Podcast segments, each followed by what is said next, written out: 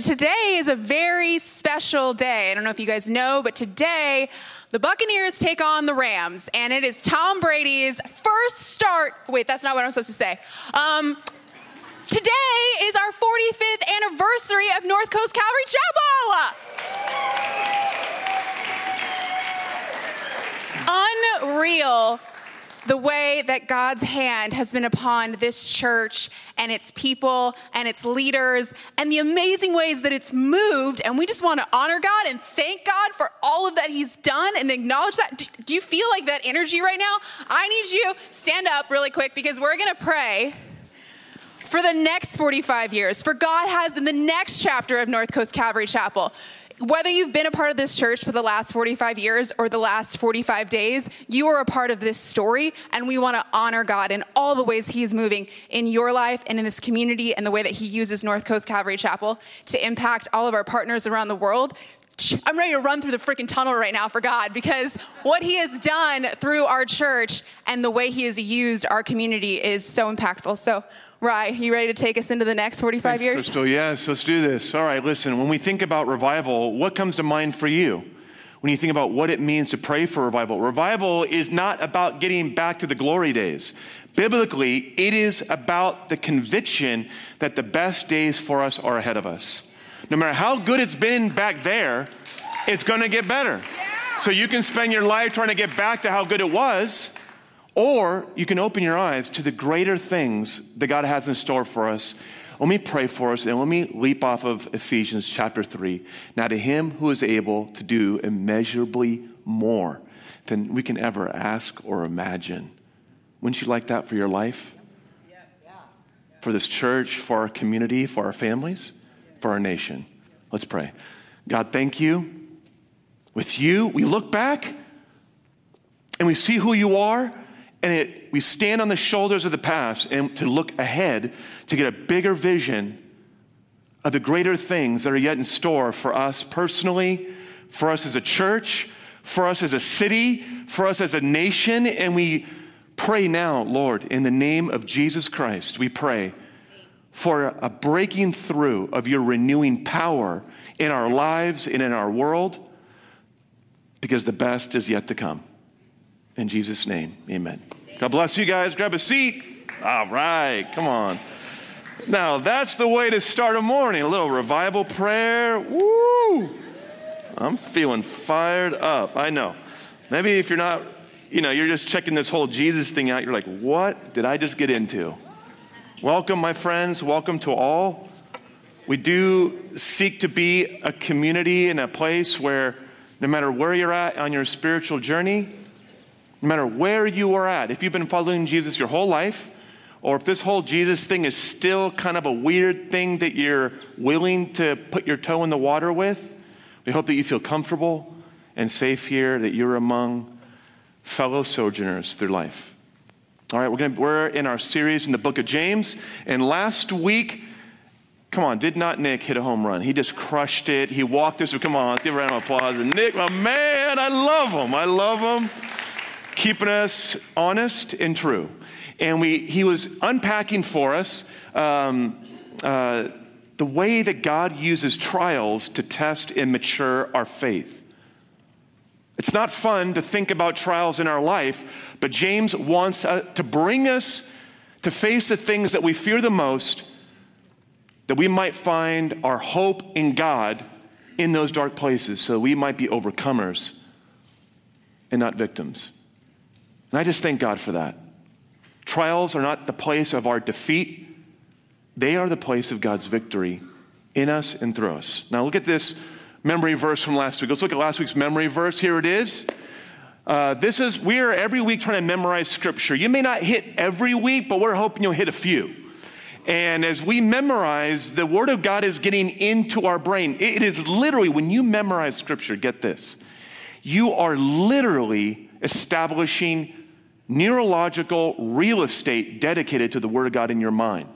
The only way you can memorize anything is if you have synapses in your brain that are forming those dendritic pathways to hold that memory. Think about it. The Word of God literally, physically, is taking up residence in your mind. Now that is exciting. Come on now, here it is. Consider it pure joy, my brothers and sisters. Actually, let's stand and let's one more stand. I know. What are we? We're like in high church today. Well, let's just do this together. Ready? Let's begin at the very beginning. Consider it pure joy, my brothers and sisters, whenever you face trials of many kinds, because you know that the testing of your faith produces perseverance. Let perseverance finish its work so that you may be mature and complete and not lacking anything. Come on now. Yes. We're going to dive deeper. You can go ahead and sit down, guys. We're going to dive deeper into this idea of trials. I want to go to the next slide. One of my favorite moments in Nick's message was the way he laid out the progression of wisdom. And he kind of laid it out right here, like, We all start in a place of ignorance, not knowing God, not really even knowing the deepest truths about ourselves. We come out of the womb, we just know we want food, and that's about it. All right? Ignorance then moves to knowledge. But as we're going to see with James, knowledge isn't enough, and knowledge and wisdom are not the same thing. Knowledge is a means towards wisdom, but it is not the consummation of wisdom. So we go to knowledge. Then there's this pesky, annoying little thing called obedience, right? This is what James is going to really set the focus on, because your faith without obedience or works is dead. You've got to put it to action. Your heart's got to be pumping to be alive. And then it's obedience that takes the knowledge and through some kind of spiritual alchemy transforms it into this thing that James is calling wisdom from above. We talked about how in this day and age, with all the chaos and the uncertainty that's surrounding us all over the place, more than ever, I think we're feeling the need for wisdom. To not just know what the right thing is, but how to apply the truth to our circumstance so that we are more filled with the presence of God and revealing God to others. All right. Okay. So this week we're going to be learning from James how even temptation is used by God to transform us, and where temptation fits in this whole thing about trials and being tested, okay? And so we're going to read James chapter 13, verse to 18. That's our scripture for today. Let me read it to us. Take this in, guys. This is the word of God to you today. When tempted, no one should say, God has tempted me, for God cannot be tempted by evil, nor does he tempt anyone. But each person is tempted when they are dragged away by their own evil desire and enticed. Then after desire has conceived, it gives birth to sin, and sin, when it is full grown, gives birth to death. Don't be deceived, my dear brothers and sisters. Every good gift, perfect gift, is from above, coming down from the Father of the heavenly lights, who does not change like shifting shadows. He chose to give us birth through the word of truth, that we might be a kind of first fruits of all he created. Now, we're talking about temptation today. We'll start with verse 13. Right out of the gates, he's like, when you are tempted, not if, when. What does that say to you about temptation? Right away, what's James saying to you? It is inevitable. Temptation is inevitable. To be tempted is to be human. To be human is to be tempted. Everyone faces temptation. There are small ones and there are big ones. Small ones, those little ones where you were just being enticed to do something you have told yourself you do not want to do, you shouldn't do, you cannot do, eating the extra piece of cake, staying up a little later than you would hope, binge watching a whole season of I don't know what. What are those little temptations that you go through? The temptation to skip your workout, to sleep in a little longer, only to be driving frantically to work wishing, gosh, why don't I just get up earlier? You know what I mean? The temptation, to spend a little bit more time on Instagram. Next thing you know, it's 2 hours later and you've got no work done. You're like, what have I been doing? But then there's big ones. Like, there's the big ones. The big temptations are the ones that can derail our marriage. There's big temptations that can become addictions and destroy our life. Temptations can be small, but they can be big. And there's a real danger in temptation. Now, here's the thing. Everyone faces temptations, whether they are Christian or not, whether they have any sense of God or spirituality, or they're just like an atheistic human being just trying to get by in the world. We are all facing them. It's a part of the fabric of our lives. What James wants to do is get to the root of temptation. Now listen, a couple big things. There's no temptation you are facing that someone in this room has not also faced. Is that encouraging? You're thinking, no, Ron, you don't know what I was tempted with last night, what I was tempted with on the way to church. No, I'm telling you. I'm telling you, as a pastor who hears a lot of confession, I'm telling you, you are not unique in your temptations. I guarantee you someone else in this church has them as well. Everyone knows the bitter sting of regret after giving in to temptation. You're not alone. And there's no shame when you're tempted. I think some of us, we get tempted and we think, oh, just having the temptation, I've sinned. I was telling this to the staff the other week. I go, what if I told you last night I, laying in bed, late at night, couldn't sleep and found myself tempted to worship Satan? I was tempted to worship Satan. Get on my knees. Bow to him. Would you think, whoa, we need to reconsider this church we're going to? Would you just be like, if this is your first time, let me just say that didn't happen to me. But let me bother you even more. Forget about me. Jesus was tempted to worship Satan. Go back to Matthew and Luke and look at his temptation in the wilderness. He was tempted to worship Satan. So don't be ashamed of any temptation that is harassing you. You're not alone. Come on now. Temptations are an important part of how God transforms our life. And James is going to show us how.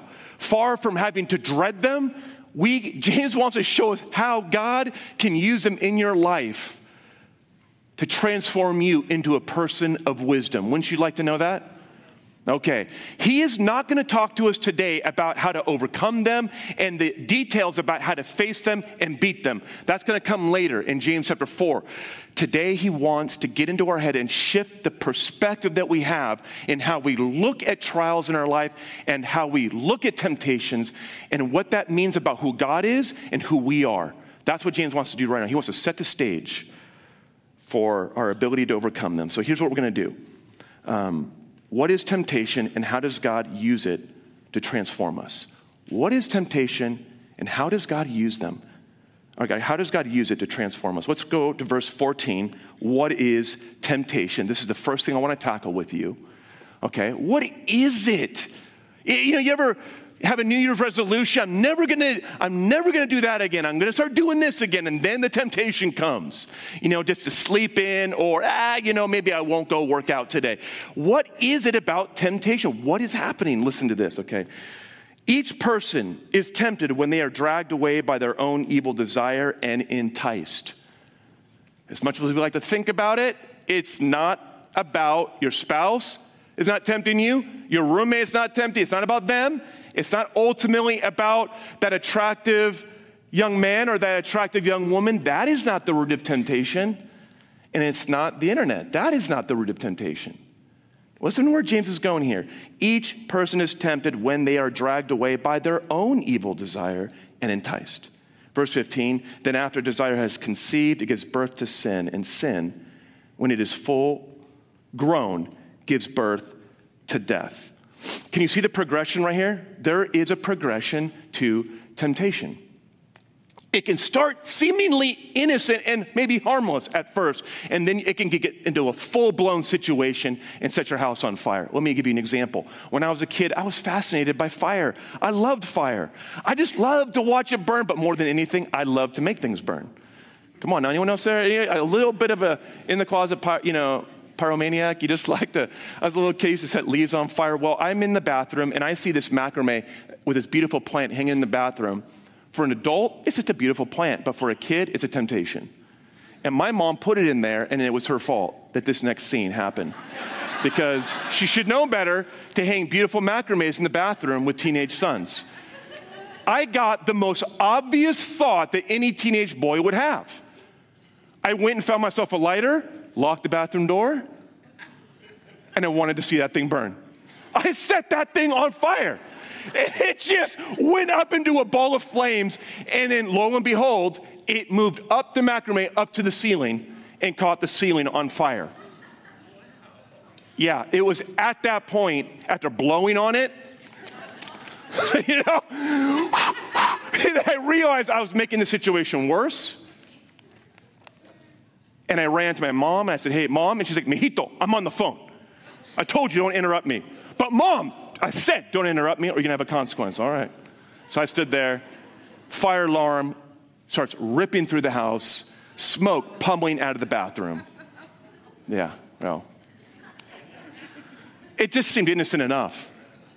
But temptation has a progression. And that's the genius of what James is showing us. He's saying, hey, listen. When you're being tempted, the end result of giving into that temptation is going to look a lot different than how it looks right now at the beginning. It feels containable. It feels innocent. It feels, hey, you know, what else is a teenage boy supposed to do with a macrame in the bathroom? It's natural. But what James is saying is that temptation has the power to escalate beyond our control and to produce results in our life and the lives of people around us that can be catastrophic. All right, now that's helpful. It's not great news, but it's helpful because he's giving us wisdom from above. Now listen, trials, or actually, let's go to this next slide. If Nick's progression towards wisdom begins with ignorance right here, and it moves to knowledge and obedience and wisdom from above, James is filling in the other side of the graph. And he's saying, here we are, ignorance. Ignorance about what happens when you light a macrame on fire hanging from the ceiling, the desire to see things burn, and now we have sin because the bathroom is on fire. And we get death because it's out of control. And he's going to lay out this progression for us because this is really important. There is in our life the path towards wisdom, and there is a path towards death. And James wants to give us wisdom so we understand how to differentiate between the two and stay on the path of God's wisdom, and when to recognize when we are off the path of God's wisdom and we are headed towards some kind of destruction in our life. Thank God for James. Okay. Trials. Here we go. Listen to this. God intends trials to be a place of transformation. If there's a trial in your life, we don't like them. They're uncomfortable, they're unpleasant, but they are a place of transformation. Do you get that? Do you understand that? If you're in a trial, if you're facing a trial of some sort, grief, the loss of a job, difficulty in your marriage, you are in the place of transformation. The crucible for silver, the furnace for gold, but the Lord tests the heart. It's in that place of trial that you're being tested, and God is maturing you and strengthening you as his son and daughter. Listen to this. The path of testing is where we follow God's truth, we obey his truth, and we become wise. But there is the path of temptation where we follow our own desires, and that leads to sin and death. Tests and temptations are not the same thing. Now, I'm going to unpack that, but listen, they're not the same. To be tested, to be in a trial that's testing you is not the same as a temptation. We're going to differentiate between these two experiences. Temptations, listen, are really important to differentiate because the way that they operate in our life. Now, something might be challenging or exposing your lack of knowledge, the threshold of our obedience or our lack of control, but temptation takes advantage of that vulnerability to whisper in our ear, you are on your own, God is nowhere to be seen, and you're going to have to just figure this out by yourself. That's temptation. It takes advantage of the vulnerability that we feel when we're under trial, because we are at the threshold of our obedience. We are at the limits of our own control of our life. And we feel vulnerable, we feel desperate, that fight or flight instinct wants to kick in to either fight or run, and that's where we get hooked into temptation, and we get deceived in that place. And temptation takes advantage of those moments when we're vulnerable. Now, by temptation, James means two things in his letter. Listen to this. It is the evil desire that is in us that comes out of a place of not trusting in God or even maybe knowing his truth. Number two, evil desires come from the devil who wants to destroy you. James chapter 4, verse 7. We won't go there. We'll get to that later. The need to resist the devil. He is real, and there are evil beings that want to inflame the temptations in your life and draw you away. So that's where they come from.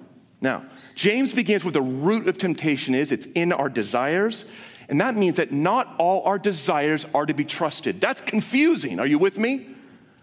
I mean, is curiosity a good desire? It's a good instinct. Is watching things burn a bad thing in itself? No, it is not. It's not that all these desires in us are bad, but what's confusing is that some of them are.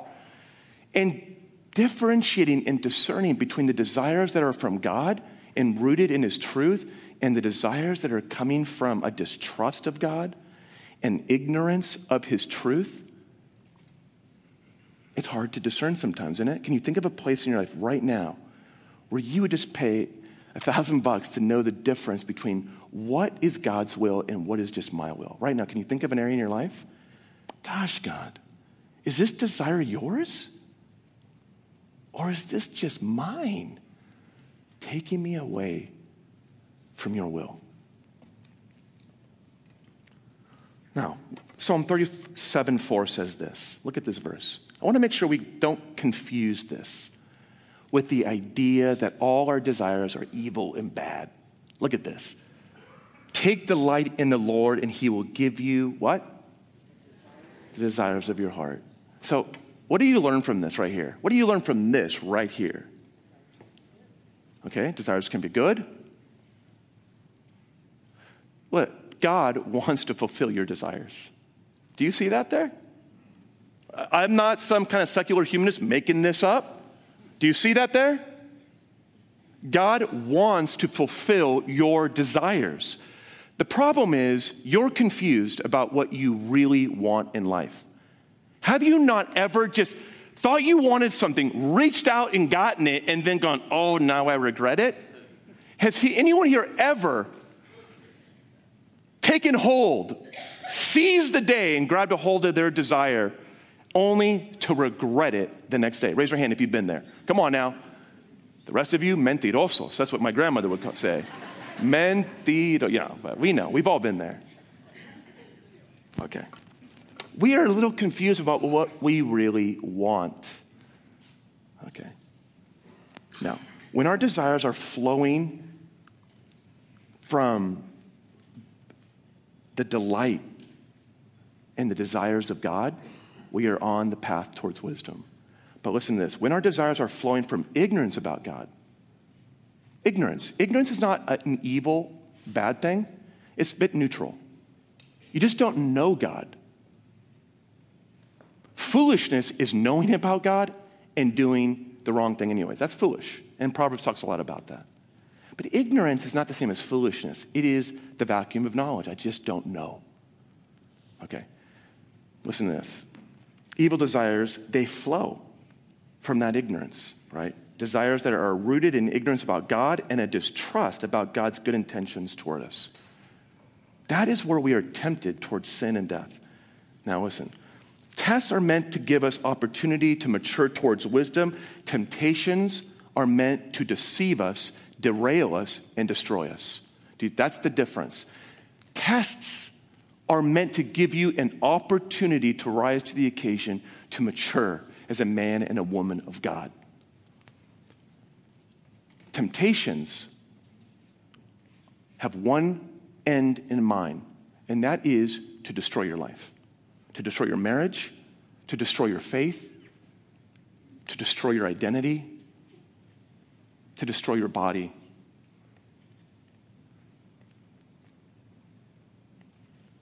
To destroy your eternal life.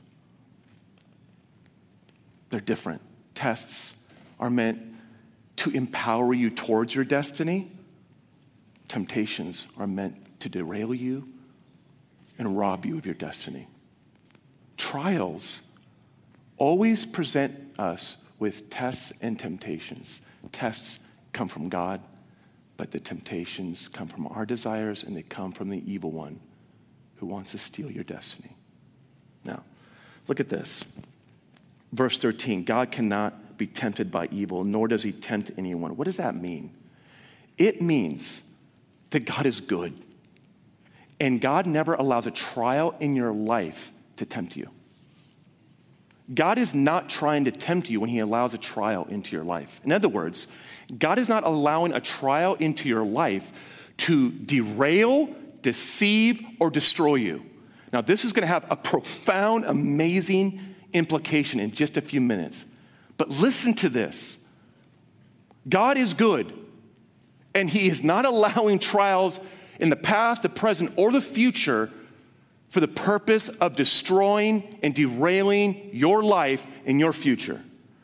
There's a profound difference. Let me give you an illustration. What is the difference? Okay. I allowed my son to get an iPhone. He's a senior now, so get this. You're going to think I'm crazy. You're going to think I'm a crazy Quaker Amish person. But finally, as a senior, he's allowed to have the internet on his phone. Yeah, I know. I'm crazy. But we waited to his senior year before we allowed him to have the internet on his phone. That is giving him the freedom to make choice and to carry responsibility, and there's privilege with it. That is not the same as tempting him, enticing him, encouraging him to look at inappropriate sites on his phone. Giving him a phone and allowing him to have access to the internet is not the same as me encouraging him to stare at his phone throughout the entire dinner. That is not the same thing. Are you with me? In the same way, God is maturing you to take on more and more of responsibility and authority, spiritual authority in your life for the purpose of fulfilling your destiny and his purposes. Tests mature and prepare us, but they are not meant to be temptations. Now, temptations don't come from God. They come from our sin. They come from the evil one. And there's no way for God to mature you without allowing you to be in places where you're going to face both. But the good news is what Satan meant to destroy you, God is going to use to transform you. Now, this is where it gets exciting. Check this out. Verse 16. How does God use temptation to transform us? Listen to this. Don't be deceived, my dear brothers and sisters. Every good and perfect gift is from above, coming down from the Father of the heavenly lights, who does not change like shifting shadows. He chose to give us birth through the word of truth that we might be a kind of first fruits of all he created. Now, here's where we're going. This is the main idea I want you to get here. Here it is. This is, if you forget everything else, just catch this. The most dangerous thing about a trial is not the trial itself, the cancer that you're facing, the loss of a loved one, the loss of your career, or even the loss of your home. As scary as that is not the most dangerous thing you're facing. Not getting into your college of choice, or getting that attractive person to fall in love with you. The most dangerous part of any trial are the temptations we face. Listen to this. We are tempted to lose faith in God's love and power and truth. When we lose faith in ourselves, our true identity, our purpose in our life. More dangerous than any failure or loss is losing faith in our identity. You ever feel that way when you fail? You start losing a sense of who you are and your value as a person. How about this? More dangerous than losing a job is losing your faith in your purpose in life, that you have a purpose that is bigger than any job or any boss. More dangerous than losing a loved one is losing faith in God who raises the dead to life. The most dangerous thing you had to face in a trial is temptation. But here is the most amazing thing. Listen to this. James writes in verse 16, don't be deceived. And what are you saying here? Verse 16, don't be deceived. He's saying this. No trial you will ever face has the power to derail or destroy your destiny, your future, and your identity. Think about that. Think about what James is trying to teach us and get us into a place of firm ground on.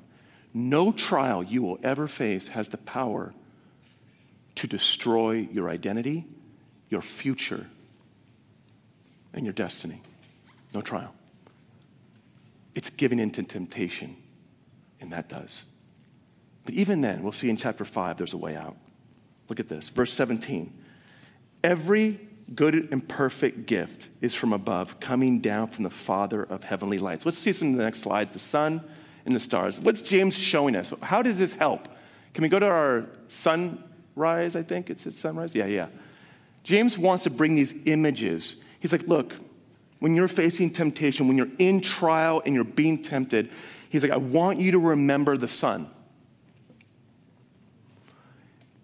I want you to remember the inevitability, the reliability that every day of your life, that sun is going to rise. And in the same way, God in his goodness is going to rise over your life. He is the same yesterday, today, and forever. You may be going through a trial that is testing you to the very limits of your sanity, but God is just as good yesterday, today, and tomorrow, and he is not going to let you go.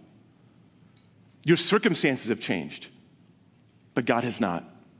And he is that foundation of your life today, just the way he was yesterday.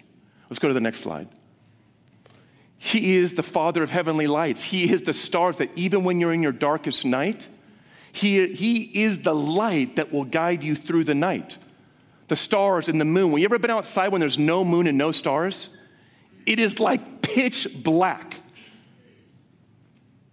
During the old days, before they had GPS and navigation systems, they would use the stars to navigate their way through the open, endless, dark ocean waters. No matter how dark your situation is, God is the Father of heaven and lights. He is the light that is going to shine for you and guide you through that. I want to talk about these key words that he uses in this statement. Verse 17, that every good and perfect gift is from above. This is our memory verse for today. Coming down from the Father of the heavenly lights. God in his goodness. Listen to this. His gifts in your life, they're good. In other words, once you get them, you're not going to regret them the next day. When you get God's good gifts, you're not the next day going to wish, oh, I wish I hadn't done that. What this means is that his gifts are good and perfect, is that God is the good and perfect fulfillment of every desire in your life, in your marriage. Whatever Satan is using, whatever your evil desires are tempting you to do, God is saying, look, I am the perfect fulfillment of every desire in your life. Will you trust that? And right now, is there a place in your life where you're struggling to believe that? Is there a place in your life where you're like, I'm not sure that God is the fulfillment of every good and perfect gift for my life? Because when we go through trials, the temptation is that they are evidence. These moments are evidence that God doesn't have what it takes and you don't have what it takes. And now you need to take things into your own hands. Are you with me? He is the perfect fulfillment of every desire in your life. Now, it comes down from your Father in heaven. This is AA vernacular for he is your higher power. I don't know if you've ever read an AA book, but they're amazing. I don't know. If you've ever been through AA, I have the hugest respect for you because you were learning to live with temptation and overcome it. And one of the areas that is one of the most difficult and challenging that any person can face. And so I wanted to salute all you AA people. But what's beautiful about AA is that they find the first thing they do is admit they have a problem with a temptation in their life. And number two, they find their higher power. And that's what James is doing for us. He's helping us find our connection again in temptation to our higher power. Do you have that connection with him right now? Is there a temptation in your life? Or if you think about it, it's hard to really see where God is in it. Let me ask you this. If there was one temptation that you could break through with in this next year, what would it be? If there was one area where you've been experiencing temptation, if you could just snap your fingers and overcome it from now to the rest of your life, what would it be? Take a moment and think, what would that be for your life? Maybe it's about never eating that extra piece of cake. All right, maybe it's that. Maybe it's like, I am not going to eat. For me, it's not eating carbs through the week. That's just my silly little temptation that I got to overcome. But what's yours? It could be serious. The one that would change your life, what would that be for you? I want to invite the band to come on out. Here's where it gets amazing. As the band comes out, temptations have the power to transform us. Did you know that Jesus was tempted? And in that temptation, he overcame it, and it actually did something in him. Look at this passage in Hebrews chapter 5, verse 8. Even though Jesus was God's son, it says, he learned obedience. Think about that for a minute. He learned obedience from the things he suffered, and in this way, God qualified him as a perfect high priest. And he became the source of eternal salvation for all those who obey him. Do you see what I see? Jesus became something through temptation. Is that not just mind-blowing? Jesus, who was perfect, fully God, fully man, became who he was destined to be through his choice and his willingness to face temptation and obey God and overcome it. And this is the most amazing thing of all. Every time you face a temptation and overcome it, you are becoming like Jesus. Every time you face a temptation and overcome it, you are being transformed. Every time you face a temptation in your life, if it's a small one, but especially the big ones, the ones in which the cost of obedience is allowing those sinful desires to die, the ones that really just sting, the ones that feel natural, the ones that feel like it's just a part of you, those ones, yeah, those ones. When you overcome those, you're becoming like God. Where is that place for you? Let's go into this song.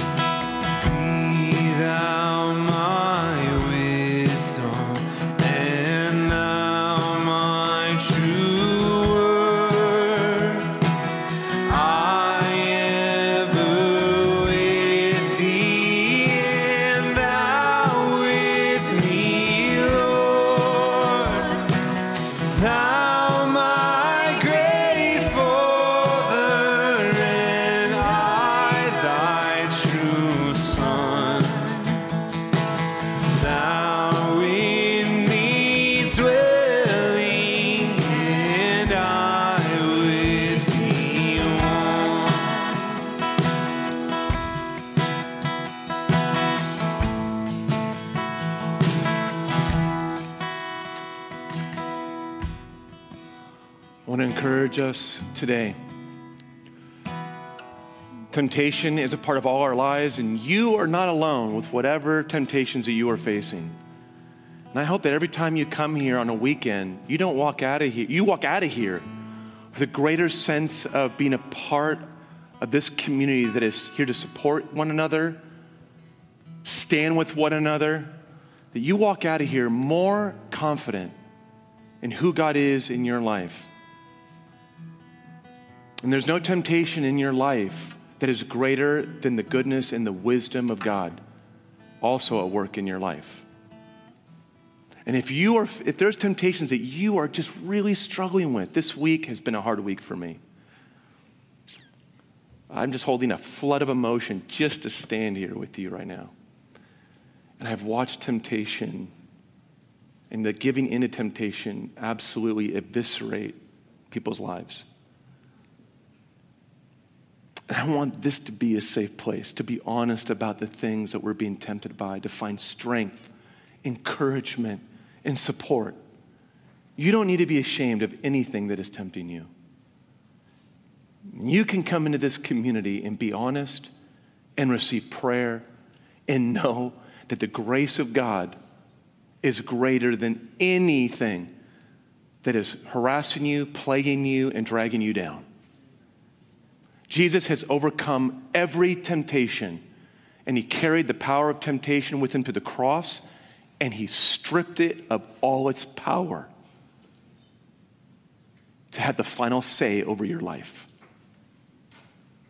And I pray this morning that you'll come up and let us pray with you and find strength and to see the light of God shining in whatever darkness that you are battling with.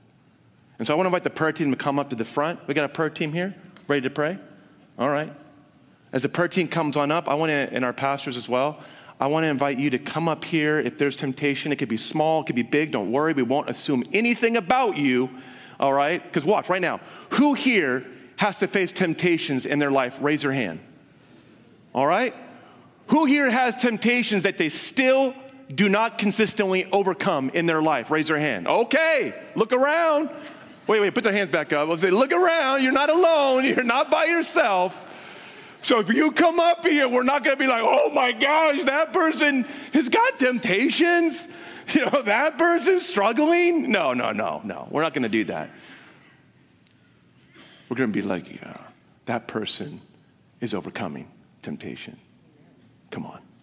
Get up here and get prayer. As this band goes into this last song, start coming up, get prayer. When you leave here, confide in somebody that you trust. I have temptation here or there. Let them know. Let them pray with you, and don't do it alone. God bless you. Have a great week.